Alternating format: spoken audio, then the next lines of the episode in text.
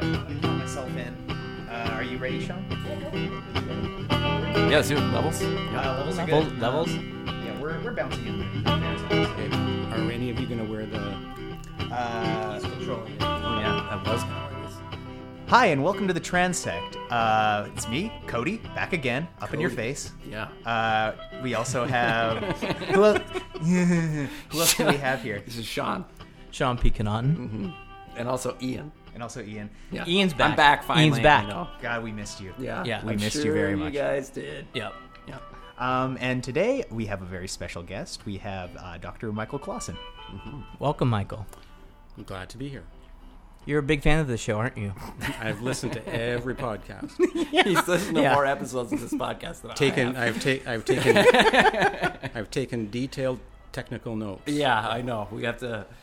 We're getting there. Yeah, You- I- now that you've seen the studio, um, you know how the, the magic is made. For the listeners at home, uh, we have uh, one mic that's set up really, really nicely. It's got the pop filter. It's doing great. And then our other mic is dangling from a lamp that I bought at IKEA. And, working uh, okay. And Sean and Ian and I are basically kissing in order. Like a 1930s bluegrass band. yeah, just huddled around the mic, trying to make Yeah. this sound not like garbage. So uh, This is going to. A thank you wax for your cylinder. your patience. We really yeah, appreciate thank, it. thank you, Michael. And you know, we're we're really treated tonight because we have a really special guest, Michael. Um, and I can describe Michael actually in three words: Mm-hmm. gentleman, scholar, blowhard.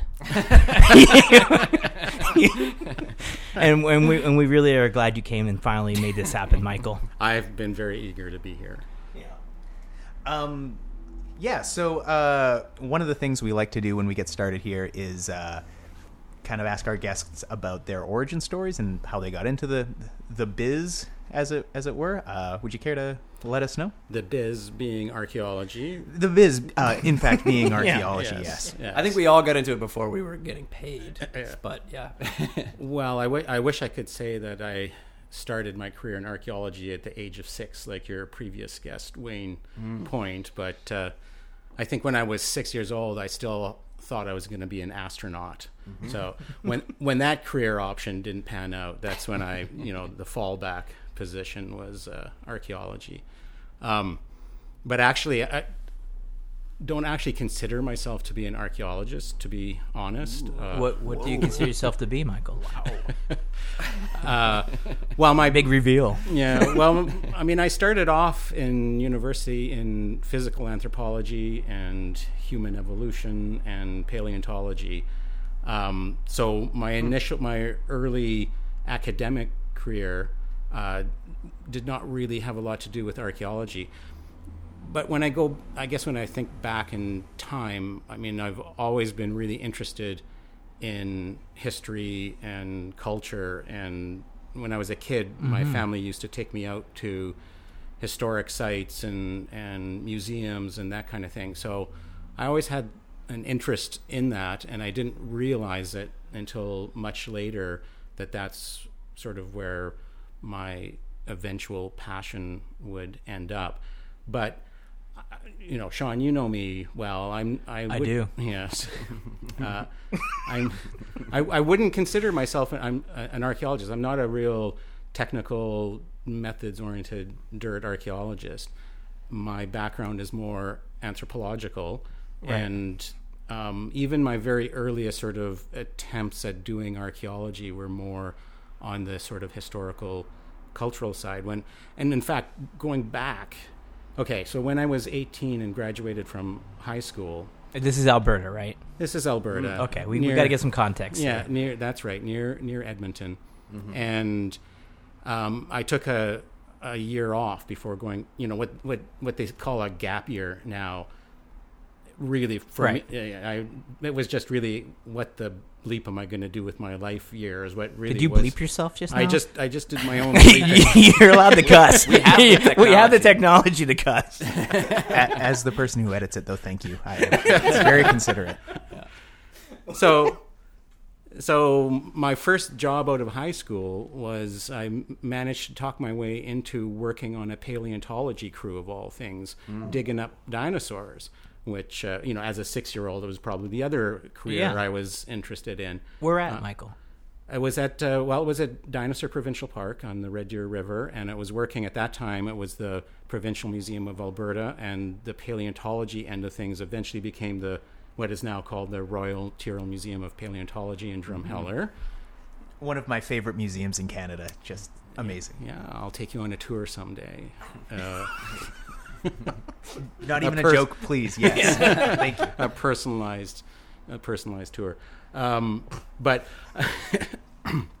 so I was 18, uh, wanted to get this job, had no money, and you know, kids weren't coddled back then. My parents, you know, not not like you. Is that a critique of yeah. Millennials, or what is that? I was coddled. Yeah. I was definitely coddled. We So- didn't take a gap year. We, we were just coddled. Yeah.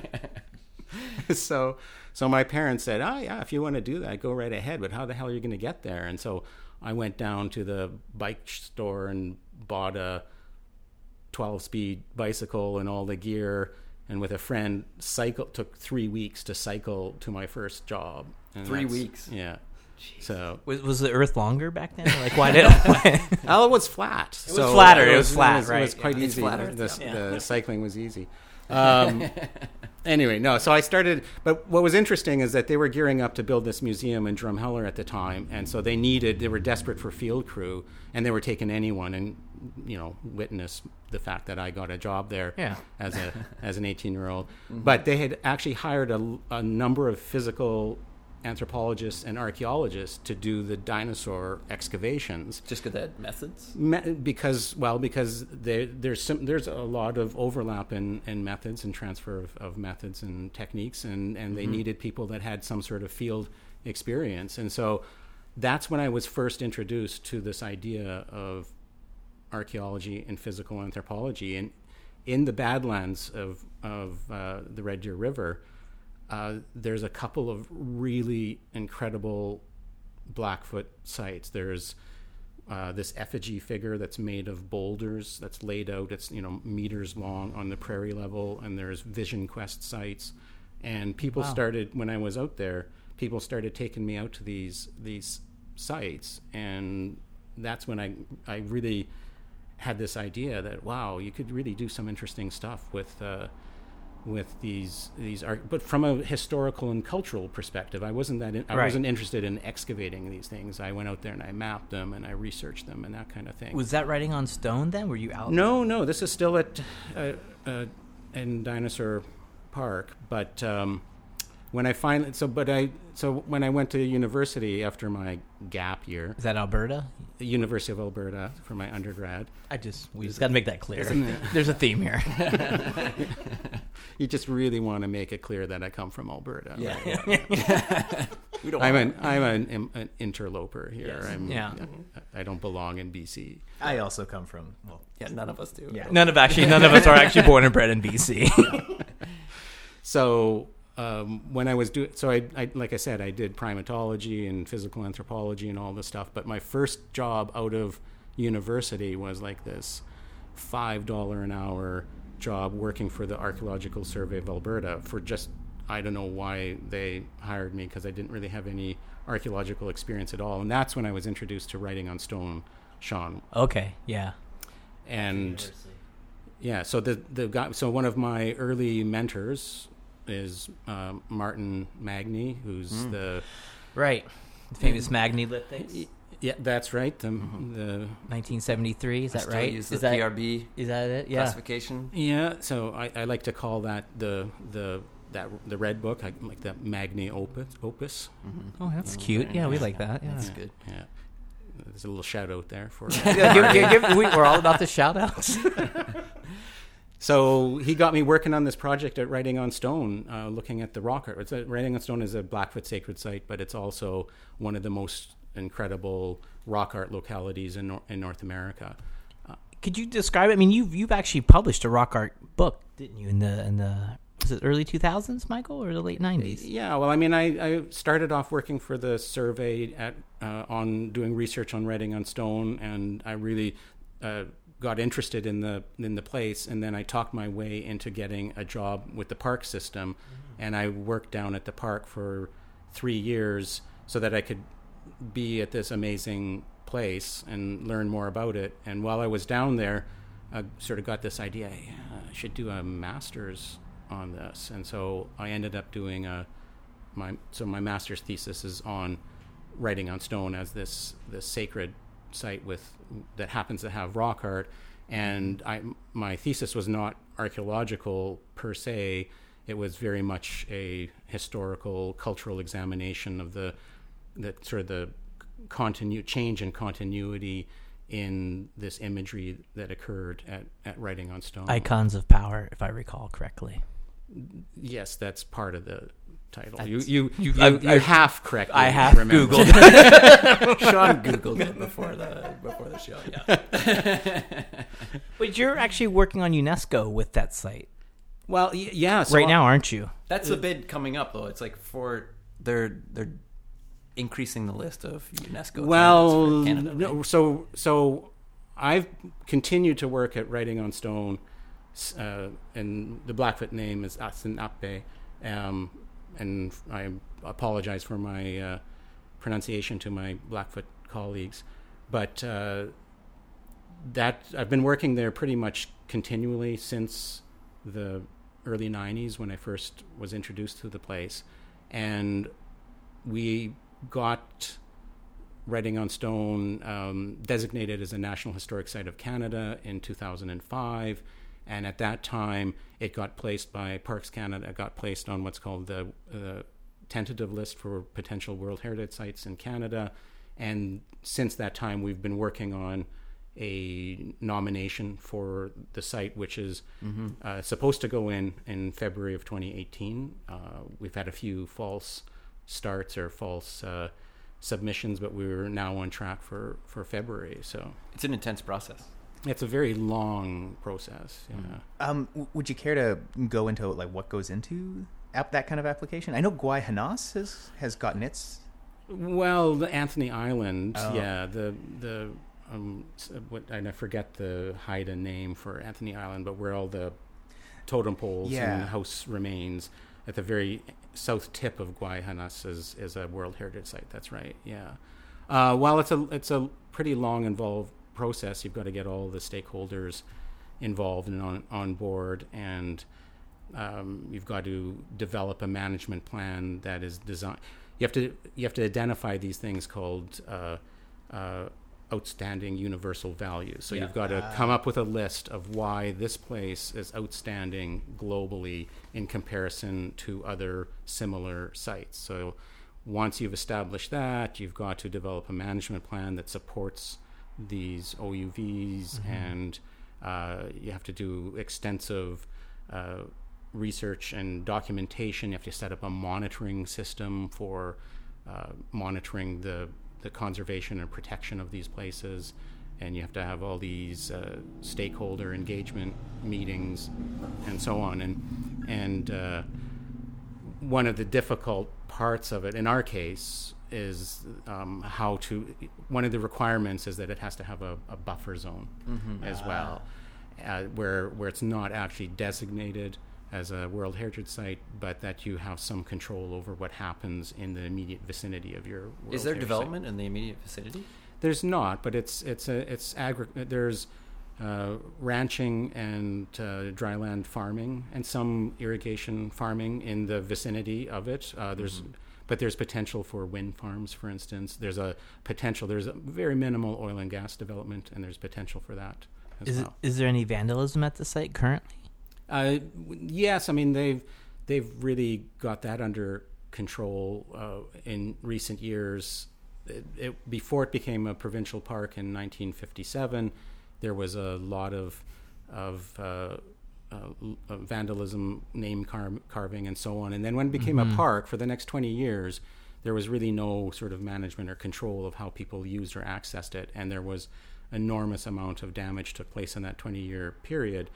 But in 1977, the Alberta government uh, designated the bulk of the park as a restricted access area where you're only allowed to go in by tour, and it's considered to be a model of how to protect a rock art site to this to this day. And Ah, the amount of vandalism that has occurred there has uh, really plummeted since then. There's still ongoing problems, but Do not you- to the same degree.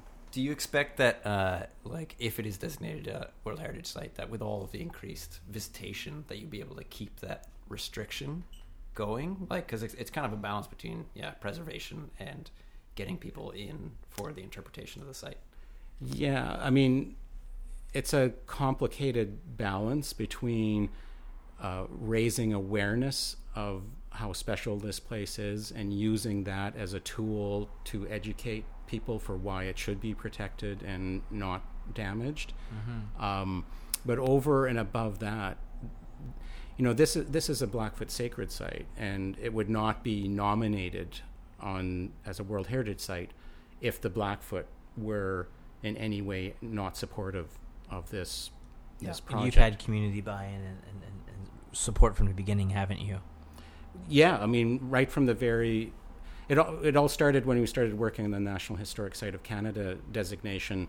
Uh, one of the requirements was is that we had to build a relationship. Up until that point, in the early 2000s, the Blackfoot presence at Writing on Stone, although very strong within the community and within traditions and knowledge, uh, was quite weak formally. Like there was no, very little formal involvement of the of the Blackfoot, and so I was part of the team that reached out at that time to say, you know, can we work together on this, and are you in support of this? And and so that experience was what helped me to, uh, or helped us, I should say, uh, realize that you know the Blackfoot were were very positive about this as a as a nomination, and that they saw more value in having it commemorated mm-hmm. i- on a global stage mm-hmm. than that, and that outweighed the potential downsides of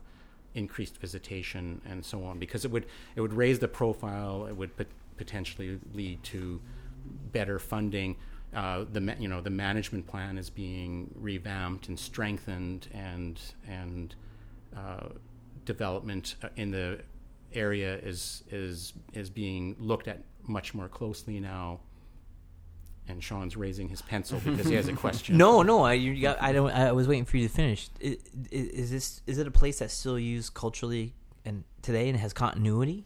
for the Blackfoot. Absolutely, Y- yes. yeah, absolutely. And I mean, there there was a forced break in that continuity in the eighteen late eighteen hundreds, of course, when things like the Sundance was outlawed Mm-hmm. Right, right. and the pass system was instituted. Uh, where you had to have the Indian agent sign a pass to allow you to Right, leave the reserve and go to a, a sacred place like like writing on stone. But in our in the work that I've been doing at writing on stone, we've been documenting that you know there's there's a documentary record of of continuous use by the Blackfoot throughout that whole period, and that's just what we've been able to document. And I'm I'm convinced or positive that considerably more use was was happening under the radar throughout this this period. I mean, the the most recent rock art that we can firmly uh, date is 1924. Um, And that's an interesting story in it in itself. How we discovered a, a photograph in the in the Smithsonian Institute showing Go on. We- we- I know you want to tell it. Just tell it, Michael. I had I had no idea we were going to be I had no idea we were going to be talking about writing on stone. I didn't know we were today, gonna jump into it this early, but let's just just go. Yeah, Yeah, it's super fascinating. yeah, we'll go with it, and then we'll uh, yeah. Yeah, it has nothing to do with BC. Well, it does have a lot to do with BC archaeology in the, in a bigger sense because Right. Um, you know, I'm a f- firm believer in in that there's relationships and and methods and theory that transcends boundaries and and uh, and uh, uh, regulations and so on. But any, so getting back to Right. it's very difficult doing an interview with Why- Sean when you're why? you're, you, you just laugh the whole. the I've known you. I've known Michael. Full disclosure, I've, I met Michael uh, what when I was 25 and you were 40 something. now I've known Michael like almost 15 years now. Yeah, Yeah. We, so we were we were in the same uh, PhD cohort at SFU. Uh, Right. You started before me, and finished quite a bit after me. No, like like months.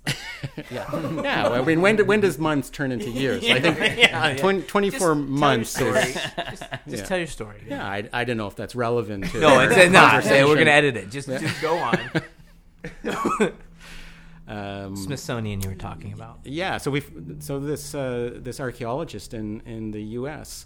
Uh, came to me at a at an SAA conference in Seattle in 1998, Mm-hmm. and he hauled out this photograph and said, "Do you know anything about this photograph?" And I went, "Holy!" He shit." just he brought it to the conference to you specifically. Yeah, he had printed it off from the Smithsonian and said, "Do you know any? Can you tell me what's going on here? Did this look like writing on stone?" And um, I'd never seen the photograph, but I immediately recognized the petroglyph that was in the photograph in the process of being carved by Oh, a wow. Blackfoot elder named Bird Rattle. And so um, we ended up, you know, researching this thing and, and publishing a, a paper on on how this was a demonstration of, despite all of the efforts of the Canadian government to to uh, isolate the Blackfoot from the sacred site or or, or throw up all these these uh, roadblocks uh, to to using the site, they continue to come and visit the site, and it's an amazing. We ended up finding a a, a diary of this individual that had traveled with Bird Rattle in Model T cars to to see this this place that uh, Bird Rattle hadn't been to for many years, and and then he ended up uh, holding these various ceremonies and carving this rock art, and it was all documented by this ethnographer from Browning, Montana. Uh, well, actually, he was not. He was an amateur ethno- ethnographer. he was an he was an oil and gas guy, actually. Yeah? So yeah. Um, Roland Willcomb. But uh, so the the point I'm trying to make is that this place has never lost its significance in, Right, in Blackfoot right. culture. That you know you can find all these different points in time where there was this continuity of use and and how strong it is still in the community, and uh, um, and leading to this point now where where an opportunity arose for a more formal involvement of the Blackfoot people in and collaboratively managing the site and interpreting it. And and thing and it's been an amazing experience in changing how this place is presented to the world. You know they were involved they built a visitor center in 2007 and the Blackfoot reviewed and, and modified the uh, the plans for the visitor center and, and determined the shape of it and the orientation and what should go inside it and and various aspects like that. And the involve I mean, there's there's uh, lots of involvement now, sort of uh, official in- involvement of the Blackfoot at, at the site. And this is getting back to the World Heritage Site nomination. This is probably the s- the strongest aspect of that nomination mm. is Yeah. showing this continuity and this ongoing significance to a living people mm-hmm. um, because it's I should point out it's being nominated as a as a cultural landscape as opposed to an archaeological site oh, right Right. Yeah. Yeah, Mm-hmm. that's a different priority. So it, that that makes sense why they would have that buffer around it as mm-hmm. well because it's it's, it's the entire landscape. But the buffer is the is really becomes the hardest part of the whole nomination, and and will be mm-hmm. where the the nomination it's the make or break part of the nomination, and in all likelihood is how strongly that buffer is presented and how how uh, the World Heritage Center responds to it, because it's because you've got all these landowners and and so on that may or may not feel that having their land in a buffer zone is in their best interests. yeah, right? it's increased regulation. And, Yeah, I mean, even though everything's designed to, rather than increase regulation, it's to sort of make everything conform to regulation, and that uh, that there's a, a higher level of scrutiny, but this application of the same laws and regulations, but just with a with greater scrutiny from the regulators. and it might simplify the process when you know that Mm-hmm. a singular body is is managing all that. Yes, in in theory, yeah. Yeah.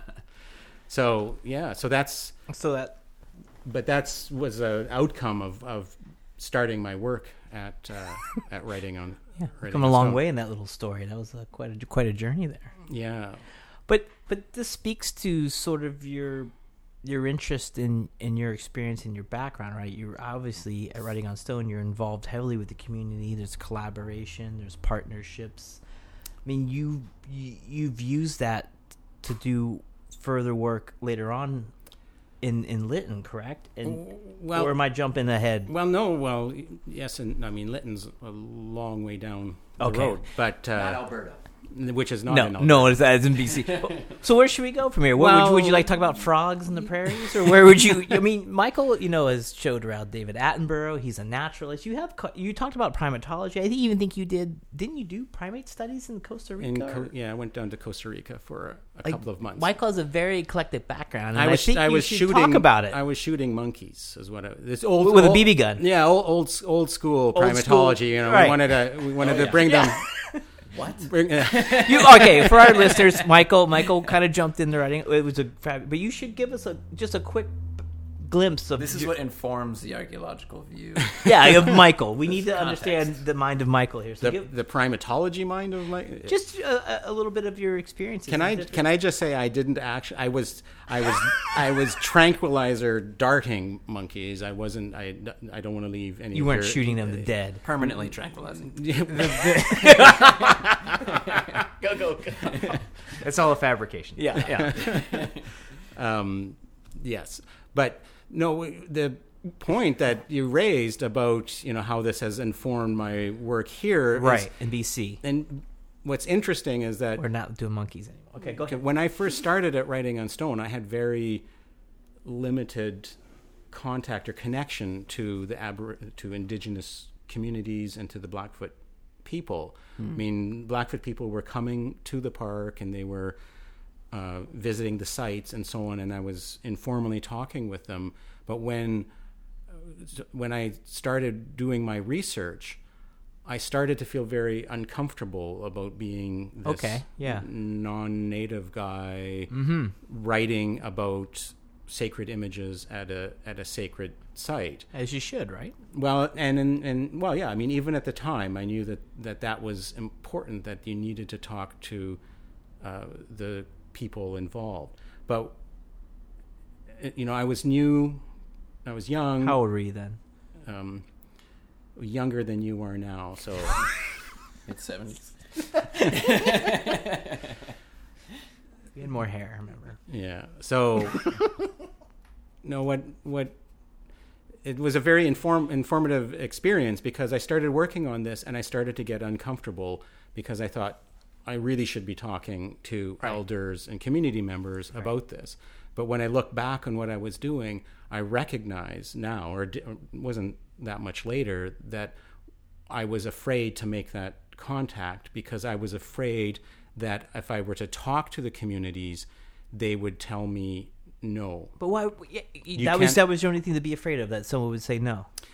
You know, because this was a this place. I you know I'd invested years in this place. It was really important to me. I really wanted to write this stuff about it, and I was, you know, we were talking. You know, there there was at the time talking. You know, uh, non-indigenous people talking about spiritual and sacred sites was Right. was more of an issue now than it is or then as than it is now I should say Yeah. you know we were having you know the bighorn medicine wheel and and uh, um, what's that uh, big rock pillar in Wyoming from uh, from uh, Close Encounters of a Third Kind you know Richard Uh, Devil, Drank- Devil Richard- Mountain is, I think, what Richard uh, Dreyfuss.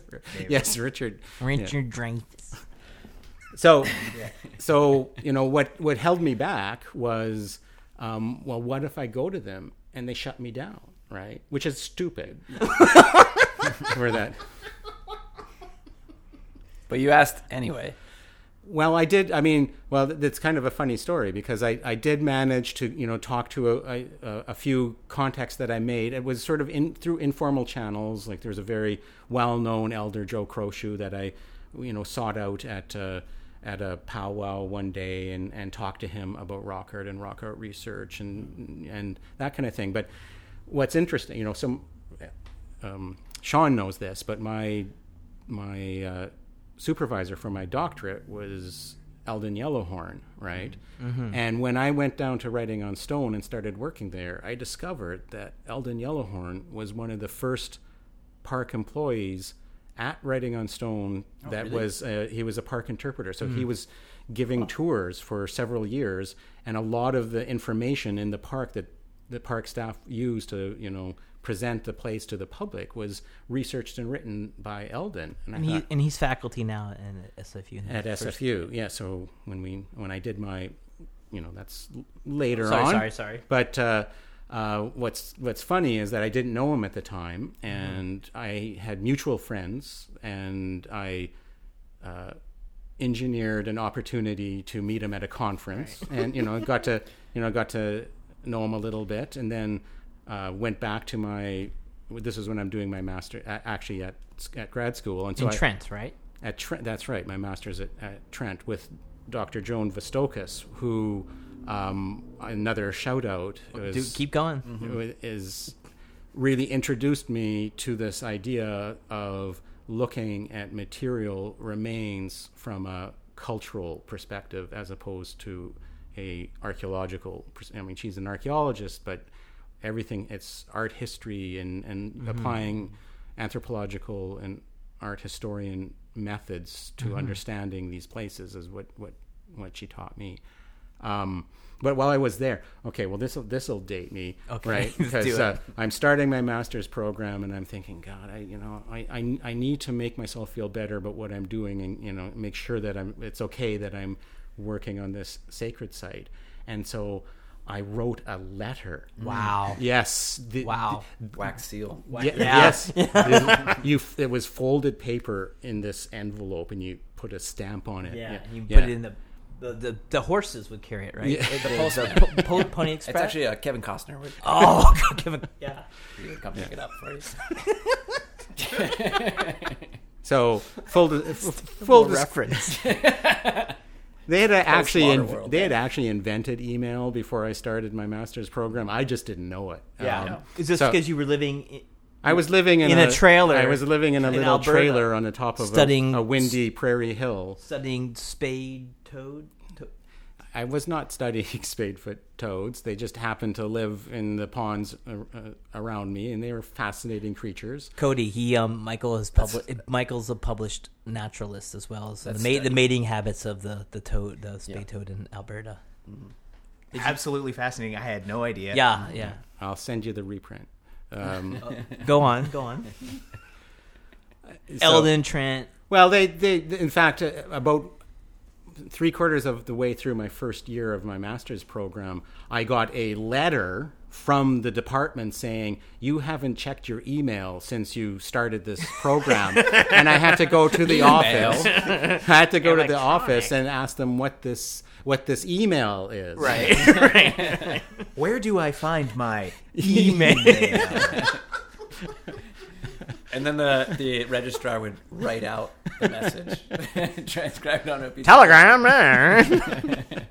Yes. And anyway, so I wrote this letter to Eldon, and I don't know if Eldon remembers this, but he wrote back this scathing letter to Did me. he really? He, he did. He really took me down. He's so s- kind. yeah. Well, you know, he, he I don't know. Um, I'll ha- I'm going to have to, you know, have it out with him one Mm-hmm. of these. Eldon, are you listening? Probably not. Probably. He's got way better things to do. Yeah. so what did Eldon say?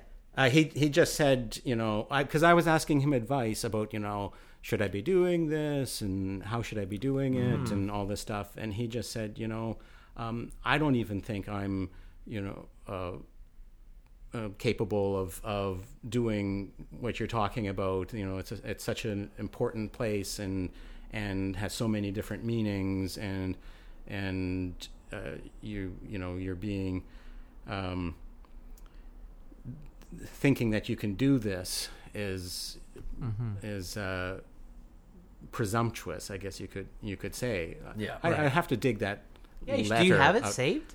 Yeah, I, s- I'm- I have everything saved. Yeah, It's- yeah. yeah. Um, but uh, yeah, so he, he he basically he really you know made me think about it, and so I, I did you know talk to him about it again, and and we ended up uh, becoming friends, uh, and then eventually he suggested that I do a doctorate at SFU in indigenous archaeology related themes. Mm-hmm. Is it, it's are you are are you comfortable in segueing into that now, Michael? Is, is this a good point for you? Do you feel comfortable so far with Well, the podcast? I'm I'm comfortable, but what do you need to know? I I mean this. I mean these early influences. I mean, well, actually, tell me a little bit. You, you give us a bit of a background. I mean, who are some of your other early influences that really informed your thinking to really drive you to study at SFU with Eldon? And then Well- we, we should talk about your work then in, I- in I- the Stein and all that as well. Uh, well, I always had to have. I met Alison Wylie when I was doing yeah. my masters, and so We're all she. fans here at the, at the Transect. We're all fans of Alison Wylie. We all have secret Alison Wylie tattoos. yes. Oh, okay. Well, yeah, I, I'm not going to go there. uh, so no, I so you know Bruce Trigger. Uh, yeah. He was at Trent. Yeah. No, McGill. McGill. He's at McGill. At McGill. Right. Um, My wife really liked uh, Bruce Trigger. Yeah. Liked his work. Yeah. Oh, okay. I don't. Keep going. Who else? Uh, I don't know. I mean, there's, I mean, the the people that I've sort of l- l- looked up to is in terms of what kind of work they do are all anthropological archaeologists. So Right. Yeah. people like Trigger and Wylie and Randall McGuire and Right. Yeah. those those folks. Um, and uh, and but also Eldon. I mean, and that's Yeah. why, like, when I read his his dissertation, Mhm. I, I you know I was really intrigued by what he was writing about, and thought this would be a good a good match. His internalist perspective, right? yeah. So you know, and he has a, a lot to say about the differences between internalist and indigenous archaeologies and So Eldon, you after he spurned you in a letter and, and really tore a strip off, you guys became good friends, and he influenced you and kind of and, and you- Eldon, you didn't tear a strip off me. You you set me straight, is what. ah okay Yeah. all right fair correction. Yeah. Um, well, well, you know, when I finished my masters, uh, I got asked to come out to work for a CRM company in in BC back in 1995, the big forestry boom when they when they would even hire people like me to do CRM, and and you know they you know a lot of the people a lot of the people sort of the, the sort of senior people now in the in the biz in BC got their start in 1994 and 95 with the forest practices code and and yeah. and the, go for it. And the the agreement between the Ministry of Forests and and the archaeology branch, and so there's a real influx of of people coming here, and I got sent up uh, to the Chilcotin to work. That's one of the first places that I I ended up working, and having just finished at, at writing on stone, I you know I I think I was determined to do things a little differently, where uh, it needed to be more transparent and upfront and working with indigenous peoples when you're when you're doing archaeology, and uh, so the company I, I worked for was Antiquus with Mike Rousseau, and Okay. and one of the the impressive things about working for Antiquus back then was the company policy of how every project involved first going and talking to chief and council and and making sure that they understood what we were doing and why we were doing it and asking for their their input and participation in hiring uh, band members to do to do the work uh, with you. Which is well beyond the minimum. Minimum Well, yeah, I mean, it, I mean, Antiquus was not the only company doing this uh, at the at the time, but it, it was it was it still well, it still isn't a any sort of regulatory requirement to do it, but they were always uh, at the forefront of of taking that role of engaging with the indigenous community when you're doing archaeology. And what was interesting is working in the Chilcotin, where very very little archaeology had taken place prior to that, other than uh, in the late 70s and early 80s with uh, with UBC working down um, in uh, Mm-hmm. In the along the Chilco Lake and and uh, uh, Eagle Lake. Um, there had been very little interaction with, with archaeologists, and so we were at the fore, we were sort of the forerunners of this wave of of forestry that was was happening, and and we were the only people that were actually going into these offices in many cases and talking to the, the communities about what's what's happening, and so it was it was very eye opening because we were basically messengers of the forestry companies Yeah. and and and you know even though you know we thought we were doing something important and something that was in their best interest they didn't see that they just Yeah. saw What was the reaction? they saw us as agents of industry coming in there and clearing this landscape for industrial logging because that was the fir- their first understanding of the whole project came through the archaeologists. Yeah, because It, uh, up to that point, I mean, I'm I'm uh, sort of uh, generalizing here a little bit because there there were previous uh, incidents uh, in the in the area with forestry companies, but to that point, there had been, you know, Delgamuukw was well, the 1997 Delgamuukw uh, decision hadn't even uh, uh, been made yet, and so consultation in resource industries was not uh, legally mandated at all, and so forestry companies did not have to talk to First Nations about where they were logging, and but all of a sudden archaeologists did, and so the archaeologists were going in and talking to the to the uh, to the communities and saying, hey, you know, so and so is planning on this cutting permit, and they're logging all this, and there are times when that was the first they'd heard that this was really happening, and and so we were the you know coming in there with the maps and everything, and Yeah. and they were starting to, you know. Uh, at a sort of a, a deeper level, the community was discovering what was going on and who was planning on doing doing what, and so it was kind of an eye-opening experience because you know here we are engaging with the indigenous community, but we're not perceived as as allies or friendlies Mm-hmm. at all. You know, we're kind of the messengers of the of the Yeah. of the enemies. often it's it still feels like that's the case a lot of the time when we we uh, I apply for a lot of permits to uh, like archaeological permits to do work within some of the, the nation's territory in the in the lower mainland here, and uh, even then it's often the first time they've heard of any of these developments is these we fill out the referrals, permit yeah. applications and yeah you, you and- mean First Nation permits, right? yes Cody. yeah, not the HCA the, Yeah. the various First Nation permits that we complete in the lower mainland but yeah Right. On Cody's comment, do you have you seen it changed for the better? Have you seen anything dramatically, or do you still see some of those elements that are still present? 'Cause Co- Well, well, I mean, definitely where where I work now, it's a com- it's a very different scenario. and where do you work now? you really want to get to Lytton, don't no, you? no, I, I, I This just whole want, thing is like you're Alberta, but like how close to Lytton is Alberta? I, I, I just want some context. Well, I, I mean, I just wanted to, I wanted to point out that you know when I was working in the Chilcotin and sort of, you know, there was one really um, particular incident that that happened that sort of set me off in a different direction in terms of of you know if I'm going to do this kind of work in this Okay. place, and so we had gone out to this uh, uh, uh, to a uh, not a not a cutting permit. What's the uh, wood lot? So we went out Ah, and did yeah. a assessment on a on a wood lot, and you know we we really didn't know. You know, I I was, I'd come from Alberta, and I, I knew nothing about Chilcotin archaeology, and was learning on the fly, which kind of also made it seem like I was some sort of imposter coming in here and doing this this work without really having a background and what's going on. And you know, we were. Uh, learning on the fly and trying to come to grips with what's going on there.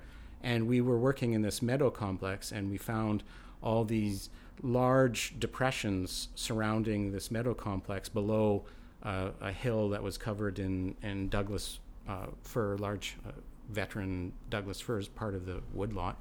And they were too big, we thought, for cache pits and too small for house pits. And, and so we sort of came up with this idea and talking to the community members working with us that these were roasting pits for, for balsam root and other types of roots that were being collected around the the meadows and up on the on the hillside. And so we you know we worked for weeks and documented all these these uh, roasting pits, these cultural depressions, all the way around these meadows.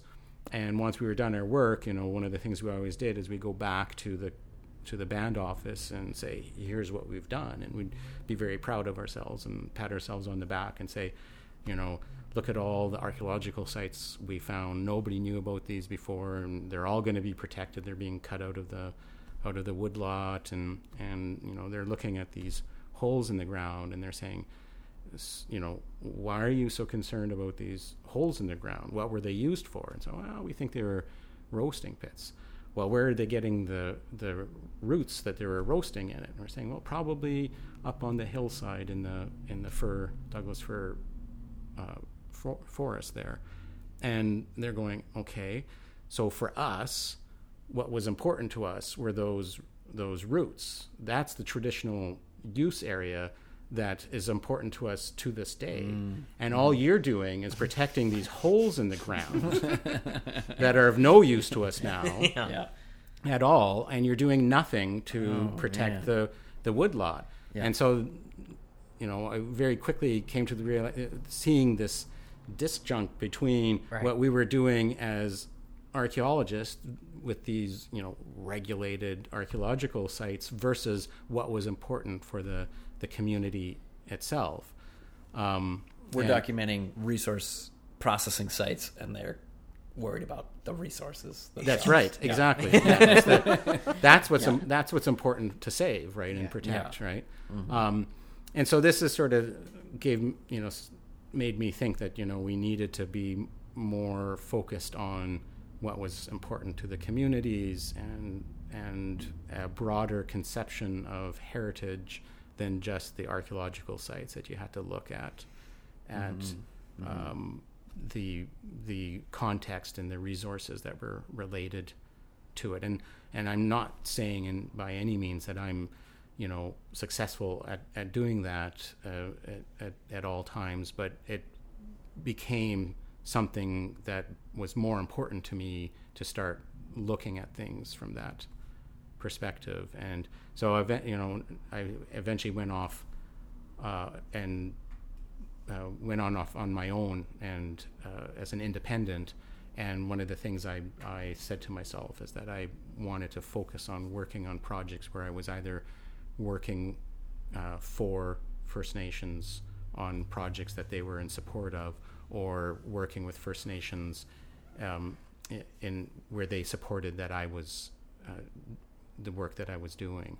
And so that you know through a sequence of events i you know went from the chilcotin to lillooet and worked with lillooet for a, a while and then worked at ended up now in in lytton and so my phd dissertation was sort of a an examination of my 15 years working with the with the St'át'imc, the northern mm-hmm. St'át'imc in mm-hmm. Lillooet, and the the and the Kapamuk in in Lytton, and sort of looking at how the two nations approached heritage and where arche- really where archaeology fits into their conceptions of heritage and heritage stewardship and how we mm-hmm. can be better trying to um, manage and steward and protect those that heritage.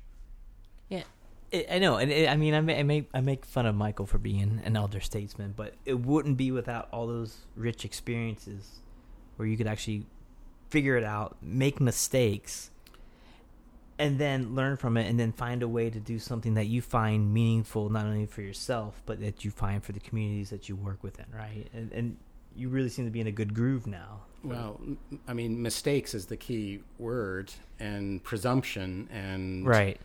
and uh, hubris. You know, thinking. all of these are qualities. y- y- Let's wait for it. right, right. Well, because I was young, but you, it, but it's until you cut your teeth and deal with some of these things too, right? I mean, mm-hmm. there's there's something to be said. You talked about this gap year and then working in school and balancing between Putting your school- foot in your mouth and yeah. Put- yeah, all these things that now, putting yourself out there and saying the wrong thing. yeah, I mm-hmm. mean, that's how you learn, and you you you you find a way that that that that you, helps you better understand how to make the work relevant, and you find the gaps, and, and you can Yeah. overcome them. I mean, you have to approach it with a certain degree of humility and Right. and understand that.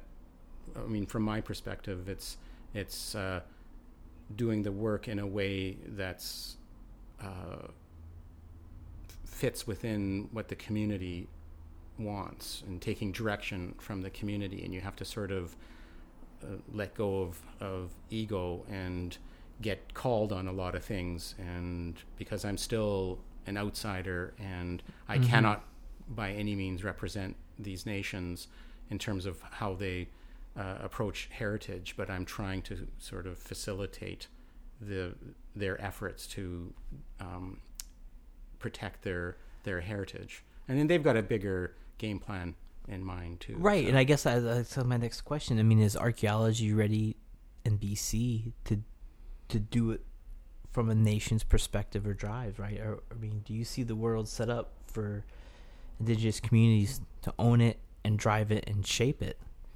Because it's that's the holders of archaeology are largely non-indigenous, right? Those who Yeah, I mean it's still primarily. I mean, so so I work with the the tribal council in in Lytton, and over the years that I've been working with them now, which is uh, twelve years now, um, I've there's been a steady progression of their uh, asserting greater and greater control over the practice of archaeology within their their territory, and that's you know not so long ago, I would have approached this as as what we should be doing is collaborating.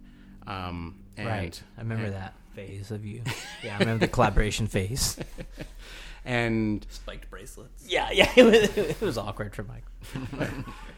and the problem with collaboration is that you know archaeologists are really promoting this idea of collaboration, but it's it's kind of a self-serving Yeah, trend to mm-hmm. make ourselves feel more relevant to what's what we're doing. You know, we mm-hmm. still want to do the archaeology, but we don't want to give up control over it. So we're going to collaborate. So We don't it's want like this. anybody to say no. Well, Yeah. big- precisely. Like going right back to To your my, story, yeah. my earliest experience is that there's this this and there's a you know a fear that uh, uh, you know archaeologists will lose control over over the discipline to indigenous I, I shouldn't say that as a generalized but there are people that are that are fearful of of that Why is that a fear, though? What, I mean, could you could you go into that a bit? Did Well, I mean, it's there's many different factors. I mean, some of it is because it's a it's a commercial industry, Yeah. right? And and so what you're seeing now in BC in particular is this uh, heritage stewardship or CRM or whatever you want to call it, archaeological resource management or whatever, is sort of falling into two camps. You're you're looking at the corporatization of archaeological firms being s these smaller firms being bought up by the multinational engineering consulting uh, geotechnical firms. And then on the other hand, you're seeing more and more First Nations trying to uh, develop their own internal capacity to do to do the work. Um, and speaking to that, one of the things that uh, one of the ways I've run into you a couple of times, Michael, has been through the RISC course, Right. Yeah. uh, which is. Uh, would you care to talk about that at all? Well, the the RISC course was originally developed in in 1999 by the uh, as part of this uh, forest practices code of BC trend that was happening at that time, which was to provide training in uh, for crew members to participate in archaeological surveys. It was the whole at at that time was called RIC, R-I-C, um, and the whole It's a good That's, a that's little- terrible. move to change terrible.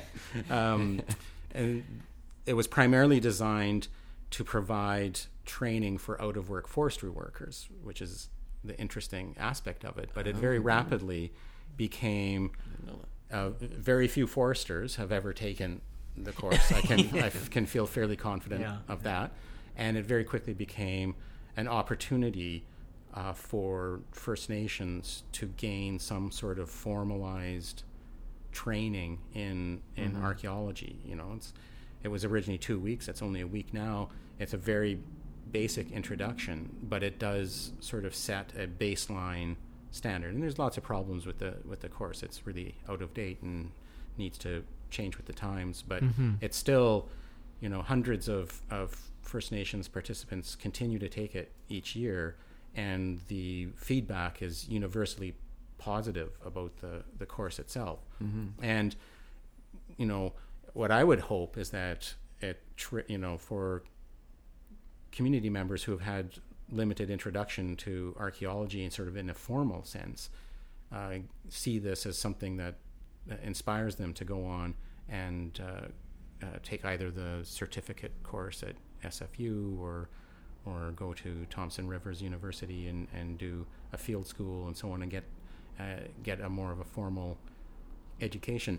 Um, because the work that we do, you know, when I'm out in the field with with the tribal council, the people that are most knowledgeable about what's out there and where to find it and how to identify it and how to interpret it are the community members Right, right. you know I you know you see recent grads from from universities come out there and you know they like, yeah yeah what do I do? and they and Where's they north? and and they get trained up by the community members they're they're the field experts Mm-hmm. you know and i rely completely on them to to do uh, the so you know but there's You've still this that capacity, though, haven't you? Though. well, I mean, I've I've I've helped, but it's in. I mean, that knowledge is, is Oh, something yeah. that they've that they've developed themselves Mm-hmm. from years of hunting and, and listening to stories or Mm-hmm. or what have you.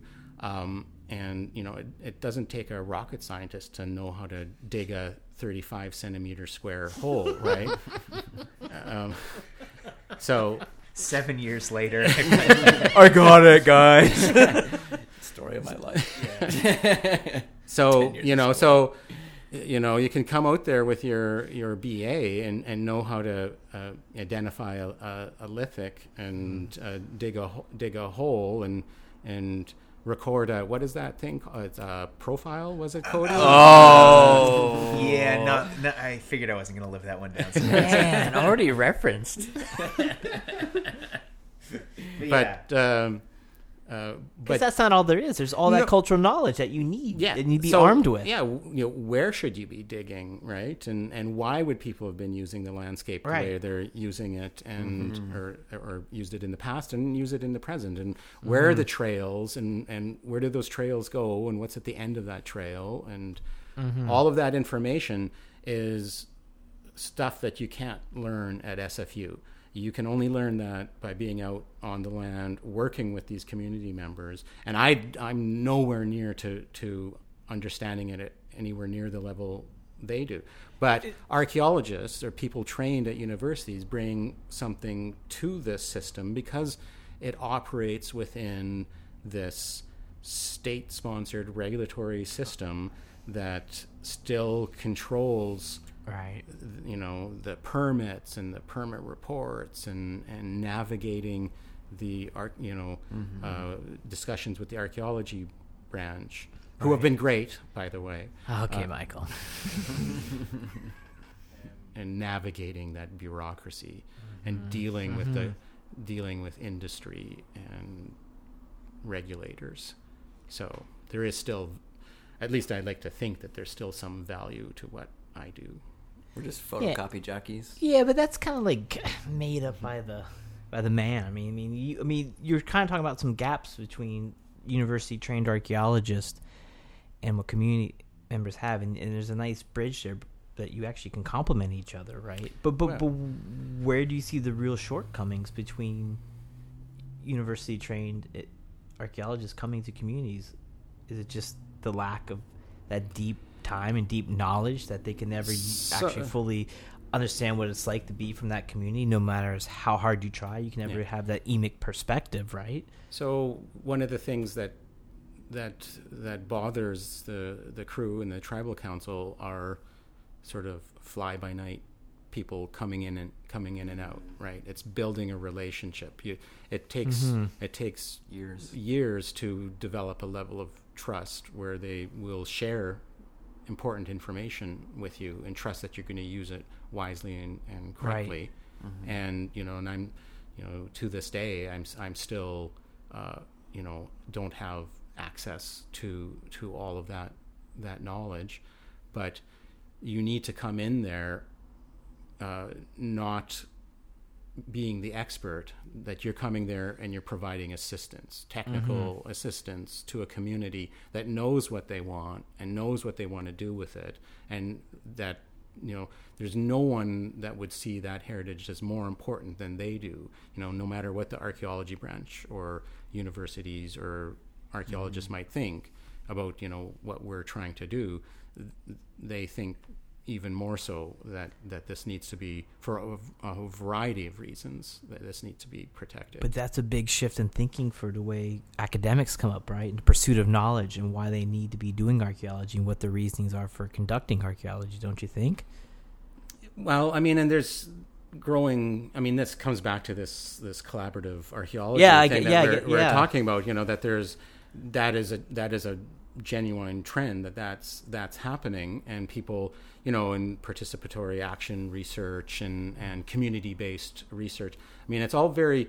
And and it's primarily if you look at the projects that that happens in, it's it's generally in academic settings where there aren't all these other uh, m- mitigating factors or con- confounding factors. Right.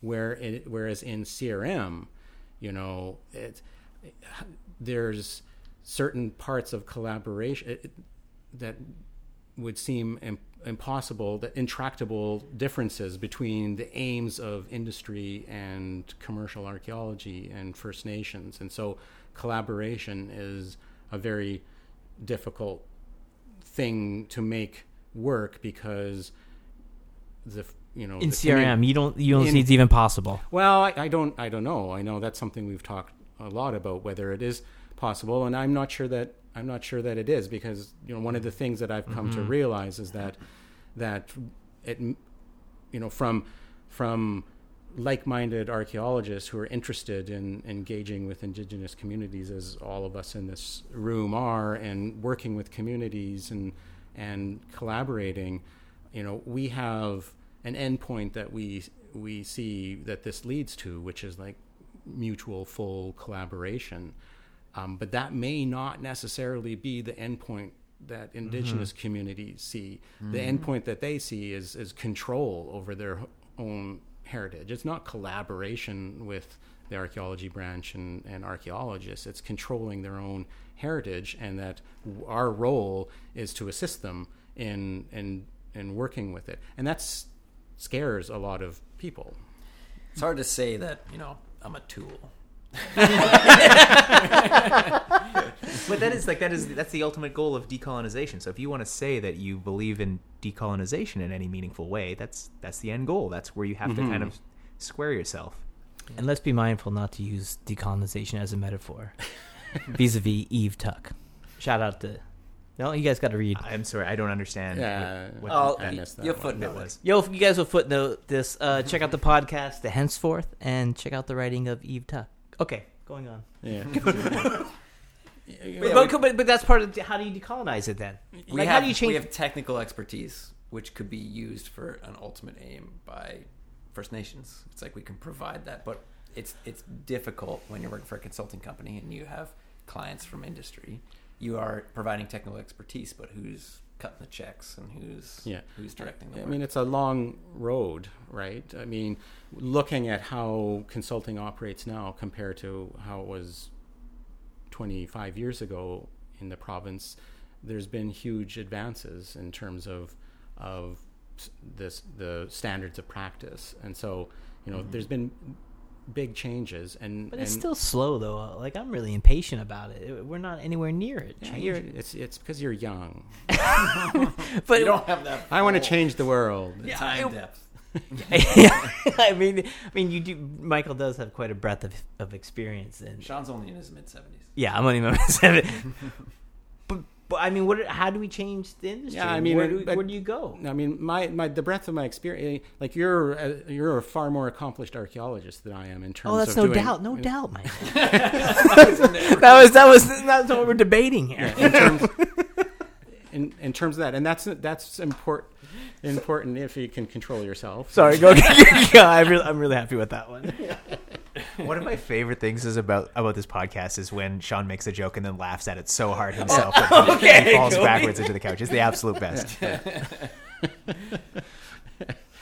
um, but no, so the I mean, it's that's one kind of experience. Another kind of experience is is working with communities and individuals and and learning to understand what they want and and Yeah. and need. And it is in a commercial sense that's a very difficult thing to fully realize. Yeah, and- to get the client to really understand that worldview or that perspective and mm-hmm. why a community would want it done a certain way. I mean, the community has to at least consent to be open to that kind of development within their territory. Yeah. First, that's the first step, right? Yeah. Yeah, and I should I should say, I mean, with all the the, the legal developments over the last years, and and the, The Supreme Court rulings. the Supreme Court, uh, yes, the Tsilhqot'in decision, and so on. You know, the writings on the wall that First Nations have growing control or or rights and and and and can demonstrate title, and ultimately, you know, I think we're going to see some sort of scenario where nations will be responsible for their own heritage within. I mean, it's complicated with territory overlaps and Sure. and, and capa- diff- differing of capacity and, and, and so on. But you know, you're seeing more and more of that. But in my in the in my context, you know, what I'm what's so great about working for the NNTC is well, you know that they um, they really want to do this right and they're very active about it and what they are doing is going outside of the the uh, government to government negotiations and going directly to industry in a lot of cases and negotiating with with industry. It almost becomes like an extra legal regulatory system where we still have the permits and do all the work to meet those standards of the archaeology branch. Do you see a place where communities will drive their own archaeology for their own interest, their own knowledge, without it having to be related to development? Like where that's where the funding uh, largely comes from to, to sort of control that. Well, yeah, I mean, I think everybody that I work with would would prefer to be doing this for its intrinsic value as opposed to in a Right. development oriented situation. Um, but that's where the the money is. But the flip side of that is is that as that uh, these sites become impacted, you know, agreements may be signed where there's opportunities for uh, having uh, monies available for doing research uh, projects. Like future research. Yeah, Yeah. yeah. Um, I mean, that would be the the ideal situation. Is is a combination of those those two facets of of archaeology. And I should, you know, while we're talking all about archaeology here, but when the work that we're doing out there, the work that I do in conjunction with the communities, is much broader than, you know, I'm kind of using archaeology as a as a, a placeholder for a much broader aspect of of their definition of heritage. So, you know, it's it's Okay. s- sacred sites, trails, Right. Intangible, intangible, Yeah, everything. yeah, Yeah. yeah. So I have a, a quick question. It's, it's like it's tangential, um, kind of a, a wrap up. We're hitting the. I think we're, what are we at now? You don't have to wrap up yet, do we? It's like an hour twenty. yeah, Michael's gonna go too. Oh, okay. Oh, No, no, we Well, can. anyway, I have a question. So, uh, have you been out in the field?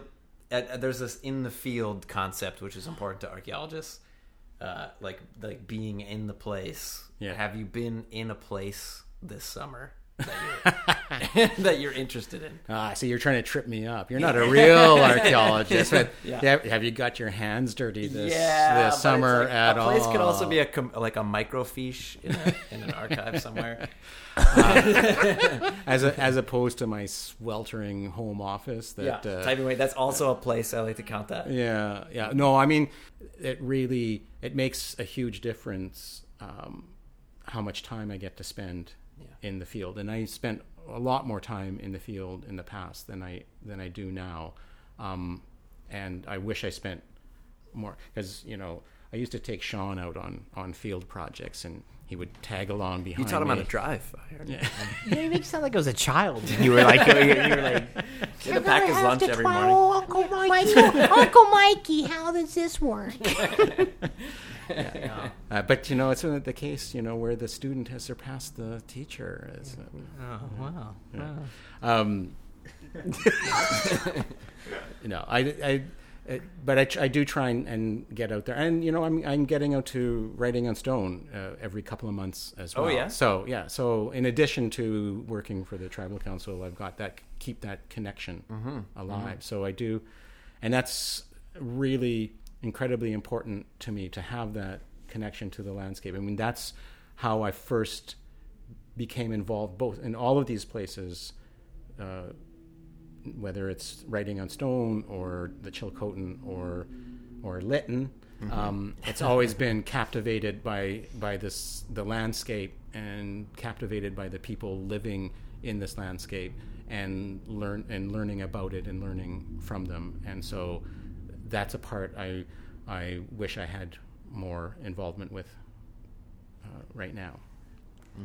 That's uh, amazing. Um, we're uh, yeah uh, wrapping up here, I think. So uh, I want to say uh, thank you again so much for uh, coming out and having a chat with us. You're welcome. I, I hope I was as, as funny as, as Sean was hoping. you Sean had big, big. I, I had big hopes. Yeah, you were funny. you were part, but you, you were very uh, sincere and honest with us, and actually uh, telling these stories and giving us some insight into the Michael mind. and the old days of '94. Um, I love hearing about would, would, would lots of '94 do it for me? Yeah. I can't imagine no iPhone. dot, dot matrix. I still have my dot matrix printer. by the way. I remember just having bags and bags of those strips you would tear off the ends. Yeah, That's yeah. What did you What did you use those for? Uh, for uh, jumping on and uh, just throwing in the air. That's all I did with it. Oh, the good old days. Michael, oh, go ahead, Cody. no, I was just gonna say yeah. Uh, thank you again, uh, and I guess uh, for myself, Cody. Also for Ian Sellers. and, and Sean P. Connaughton, thank you, Michael, for joining us this evening. Yes, thank you so much. Thanks, it was fun. And uh, we'll get you uh, next time on the Transect. I don't think we ever said my last name on it. Yeah.